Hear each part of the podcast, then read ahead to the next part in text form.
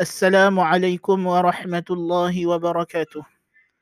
Alhamdulillahi wassalatu wassalamu ala rasulillah wa ala alihi wa ashabihi wa man walah. Amma ba'du.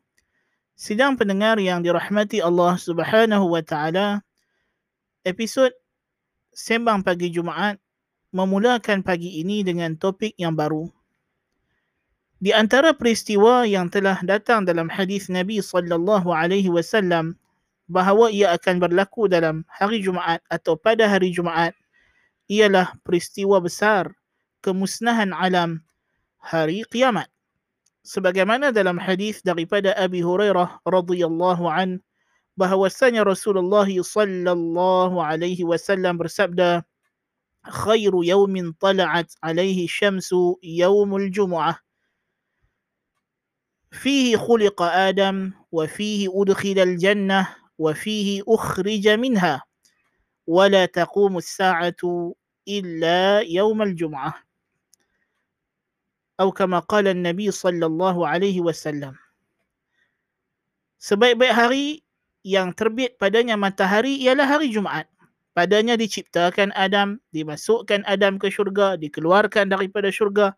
Wala taqumus sa'atu illa fi yaumil jum'ah, dan tidak akan berlaku hari kiamat melainkan pada hari Jumaat. Hadis riwayat Imam Muslim. Jadi dalam episod-episod yang baharu ini kita akan membincangkan tentang hari kiamat. Episod yang pertama pada pagi ini saya akan memulakan satu mukaddimah pengenalan tentang hari kiamat, ataupun al-yaumul akhir, hari akhirat, hari akhir. Kenapa ia dinamakan sebagai al-yaumul akhir? Kerana ianya adalah hari terakhir yang tidak ada lagi hari selepasnya. Maknanya dia adalah hari terakhir daripada hari-hari dunia ini.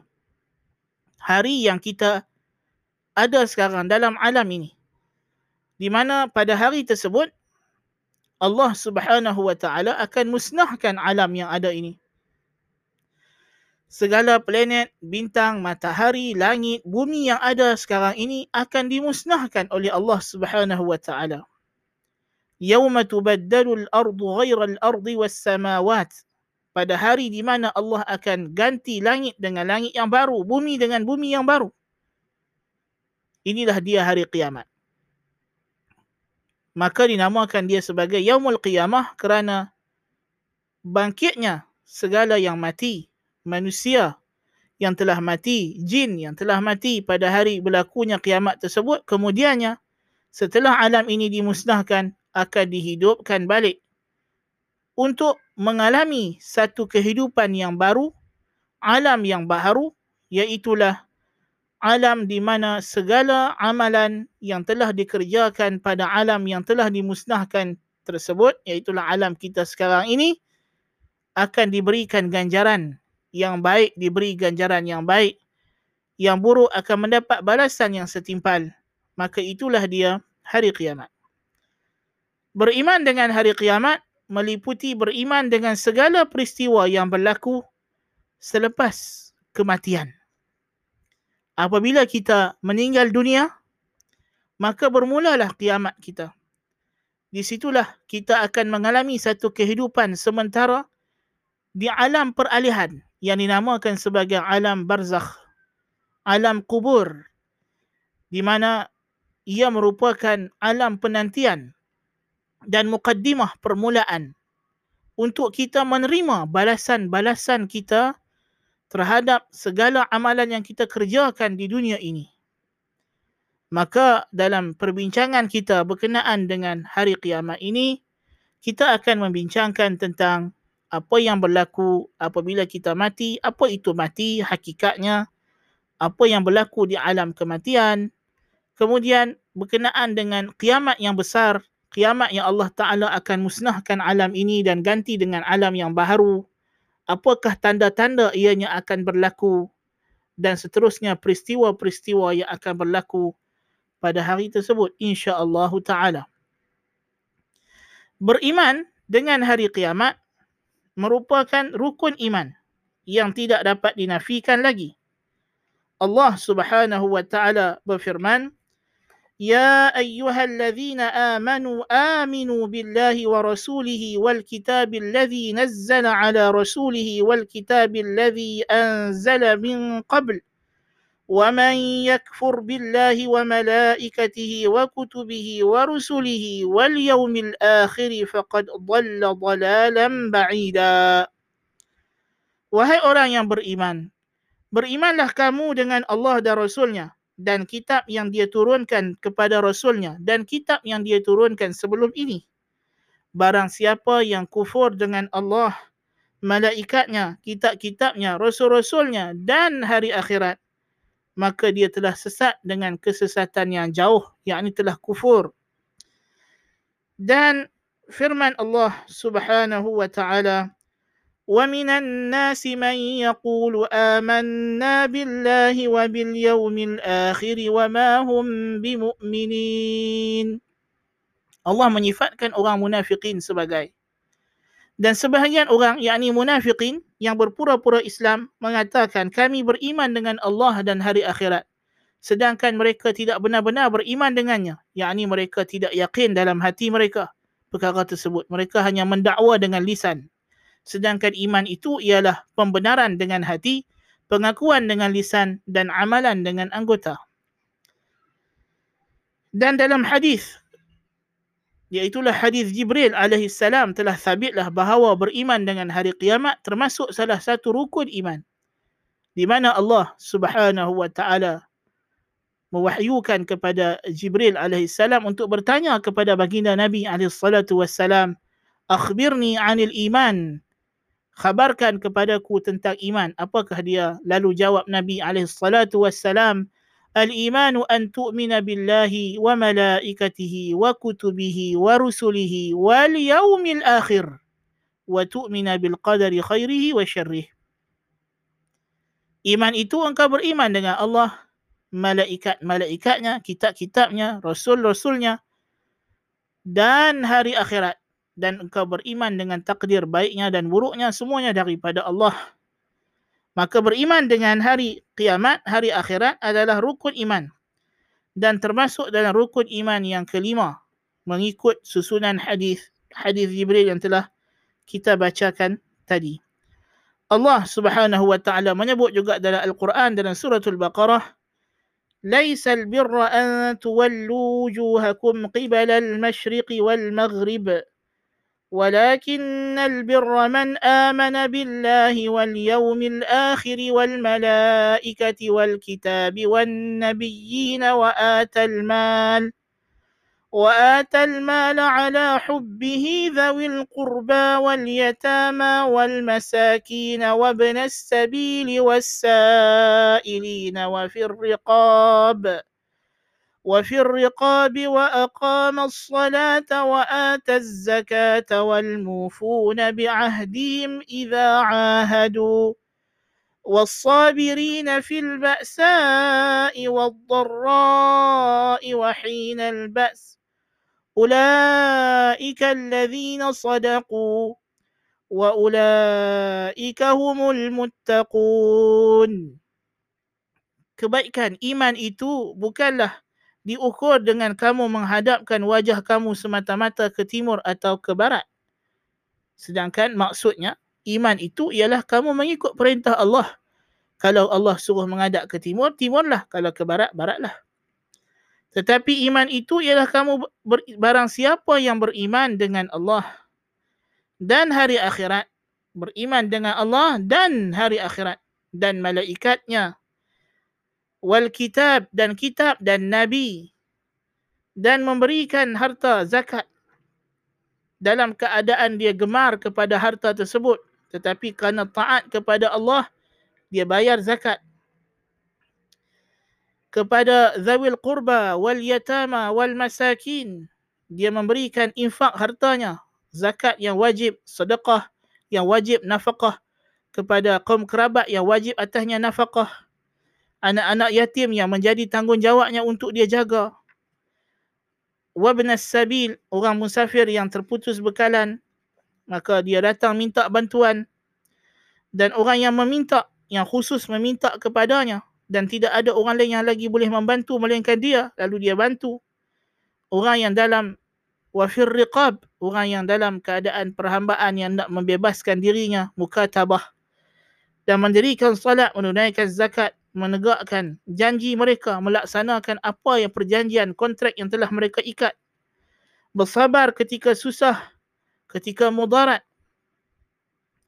Mereka itulah orang yang benar, yang beriman, dan mereka lah orang yang bertakwa. Kesimpulannya, ayat suratul Baqarah seratus tujuh puluh tujuh ini memberitahu kepada kita, beriman dengan hari akhirat adalah salah satu elemen dan rukun iman yang mesti kita yakini dan percaya.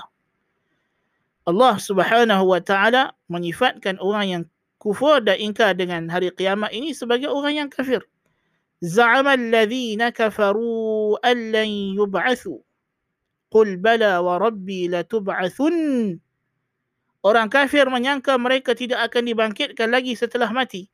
Katalah olehmu, hai Muhammad, sesungguhnya demi Tuhanku, kamu pasti akan dibangkitkan, dihidupkan semula. Maka kufur dengan hari kiamat adalah kufur dengan Allah Azza wa Jalla. Maka dia adalah rukun iman yang mesti yang mesti kita percaya, yang mesti kita yakini, yang kita, yang mesti kita ikat hati kita untuk mempercayainya. Dan ia di antara rukun dakwah para anbiya. Beriman dengan Allah, beriman dengan hari akhirat, dan taat kepada suruhan baginda Nabi yang diutuskan. Semua Nabi-Nabi, inilah tiga rukun dakwah mereka. Tauhidkanlah kamu akan Allah, dan haraplah dan takutlah hari akhirat, yakni hari pembalasan. Dan Allah Subhanahu wa ta'ala menjadikan beriman dengan hari akhirat sebagai salah satu rukun peribadatan kepadanya. Firman Allah dalam surah Al-Fatihah, Alhamdulillahi Rabbil Alamin, Ar-Rahmanir Rahim, Maliki Yawmiddin, Iyyaka na'budu wa iyyaka nasta'in. Kata Allah, Alhamdulillahi Rabbil Alamin. Ini adalah sebab pertama kenapa kita kena beriman dan beribadat kepada Allah, kerana dia Rabbil Alamin, Tuhan pencipta sekalian alam. Ar-Rahmanir Rahim, segala nikmat yang kita perolehi, yang kita kecapi ini datang daripada dia saja. Dia yang melimpahkan segala belas kasihannya kepada kita. Maka sebab itu kita kena beribadah kepadanya. Maliki Yawmiddin, dialah pemilik hari pembalasan, dialah yang akan membalas amalan kita, pasti. Apa yang kita buat baik, dia akan balas dengan baik. Yang buruk akan dihukum dengan setimpalnya. Dalam qiraat yang lain, Maliki Yawmiddin, dialah pemerintah pada hari pembalasan. Maka datanglah satu pengakuan yang pasti daripada kepercayaan ini. Iyyaka na'budu wa iyyaka nasta'in. Hanya kamu sahaja, ya Allah, kami memperhambakan diri, menyerahkan segala ibadat kami, kami tauhidkan, kami esakan tujuannya kepadamu sahaja. Dan hanya kepadamu sahaja, ya Allah, kami memohon bantuan untuk melaksanakan ibadat tersebut. Dan kita disuruh beribadat kerana mengharapkan ganjaran yang Allah Ta'ala sediakan di hari akhirat. Maka tidak beriman dengan hari akhirat, tidak ada makna segala ibadat. Ibadat yang kita lakukan ini, kita nak mengharapkan ganjarannya bila? Tentulah tidak syak lagi, ganjaran yang kita nak ialah ganjaran hari akhirat. وَسَارِعُوا إِلَى مَغْفِرَةٍ مِّنْ رَبِّكُمْ وَجَنَّةٍ عَرْضُهَا السَّمَاوَاتُ وَالْأَرْضُ أُعِدَّتْ لِلْمُتَّقِينَ. Bersegeralah kamu menuju kepada keampunan Tuhan kamu dan syurga yang luasnya, bentangannya, bukaannya seluas langit dan bumi, yang disediakan untuk orang yang bertakwa. Orang bertakwa, Tuhan suruh segera pergi ke syurga. Jadi kita beribadat mengharapkan ganjaran syurga daripada Allah, yang mana dalam syurga itu ada kurniaan yang teragung yang kita nak. Apa dia? Wujuhun yawma idhin nadhirah ila rabbiha nadhirah. Wajah mereka berseri-seri memandang kepada Tuhan mereka. Yang ni yang kita nak. Kita nak masuk syurga ni bukan sebab ada makan minum saja, tapi kita nak jumpa Tuhan.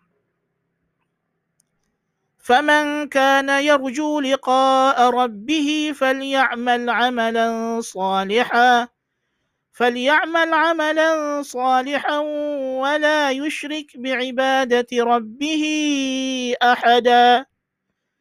Penutup surah Al-Kahf, Allah Ta'ala kata, siapa yang nak bertemu Tuhannya?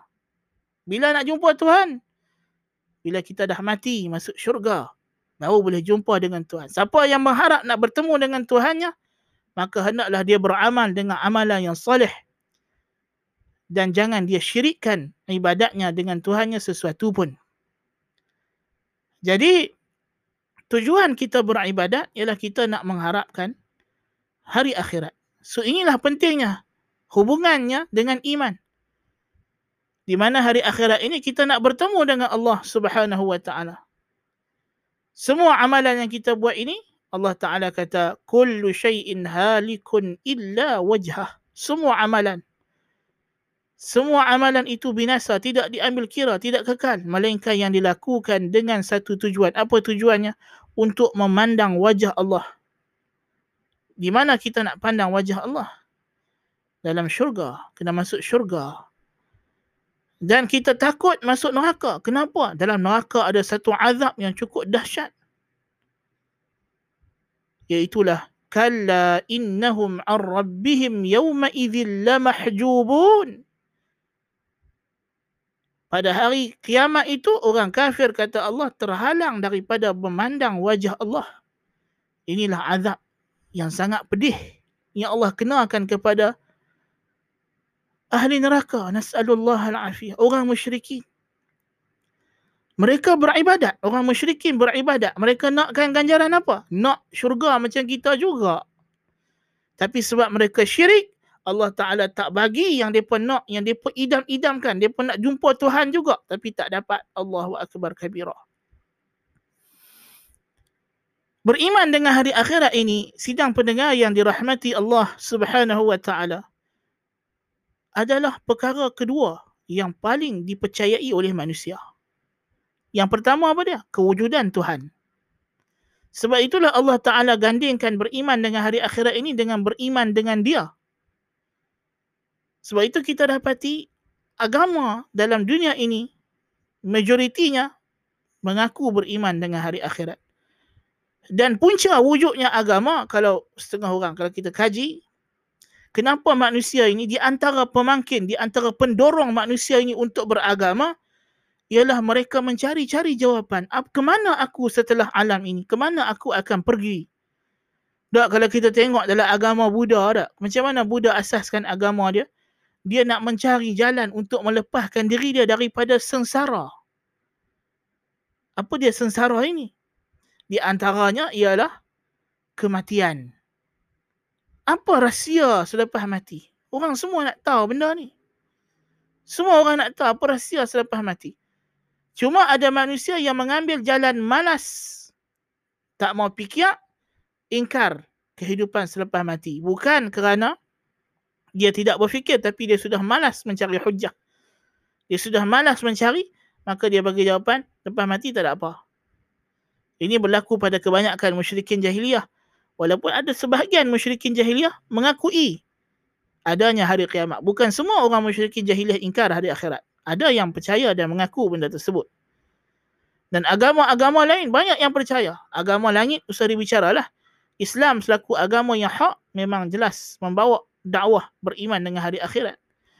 Agama yang dulunya adalah agama langit, yang dulunya adalah agama yang Allah Ta'ala wahyukan kepada Rasul, kemudian telah ditukar dan diselewengkan oleh pengikutnya selepas kewafatan para Rasul mereka seperti Yahudi dan Nasrani, masih kekal beriman dengan hari akhirat, beriman dengan hari kiamat, majoriti mereka. Dan kita dapati agama-agama lain percaya dengan apa yang mereka namakan sebagai hidup selepas mati. Maksudnya ada alam lain yang kita akan hidup di sana. Kita tengok orang Cina, adat mereka bila mati, dibakar macam-macam untuk dikirim ke alam barzakh, alam ruh, alam kubur. Kononnya supaya boleh dipakai oleh orang mati tadi di alam sana. Ah, pasal mereka percaya di sana ada hidup lepas mati. So, percaya, beriman dengan adanya hidup lepas mati ini adalah perkara yang paling melekat dengan otak dan minda dan pemikiran manusia selepas beriman dengan kewujudan Tuhan. So kita jarang jumpa agama yang tak percaya hari akhirat ataupun tak percaya adanya kehidupan selepas mati, afterlife. Bahkan sudah menjadi satu uh, lambang dan sinonim dengan agama, percaya dengan Tuhan dan percaya dengan hidup lepas mati. Jadi sidang pendengar dirahmati Allah Subhanahu Wa Taala, ini mukadimah kita, intro kita untuk topik yang baru ini. So siri yang akan datang kita akan bincangkan kenapa manusia percaya ada hidup lepas mati.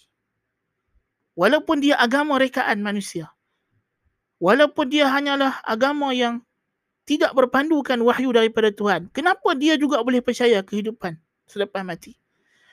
Apa sebenarnya yang membimbing manusia untuk percaya benda ini?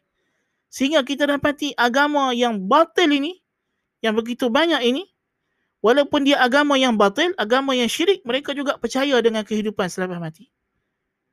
Ini persoalan. InsyaAllah, sidang pendengar dirahmati Allah, kita akan bincangkan dalam episod yang akan datang. Jadi, teruskan bersama dengan kita dalam Sembang Pagi Jumaat. Kita bawakan topik-topik yang memantapkan prinsip-prinsip iman, yang menjelaskan kepada kita bahawa Islam adalah dinul haq, agama yang sebenarnya, dan selain daripada Islam adalah agama yang batil. Mudah-mudahan Allah Ta'ala berikan keberkatan dan limpah kurnianya kepada kita semua. Sekat itu dulu untuk pagi ini. Mudah-mudahan kita bertemu lagi dalam minggu yang akan datang. أقول قولي هذا وأستغفر الله العظيم لي ولكم سبحانك اللهم وبحمدك أشهد أن لا إله إلا أنت أستغفرك وأتوب إليك والسلام عليكم ورحمة الله وبركاته.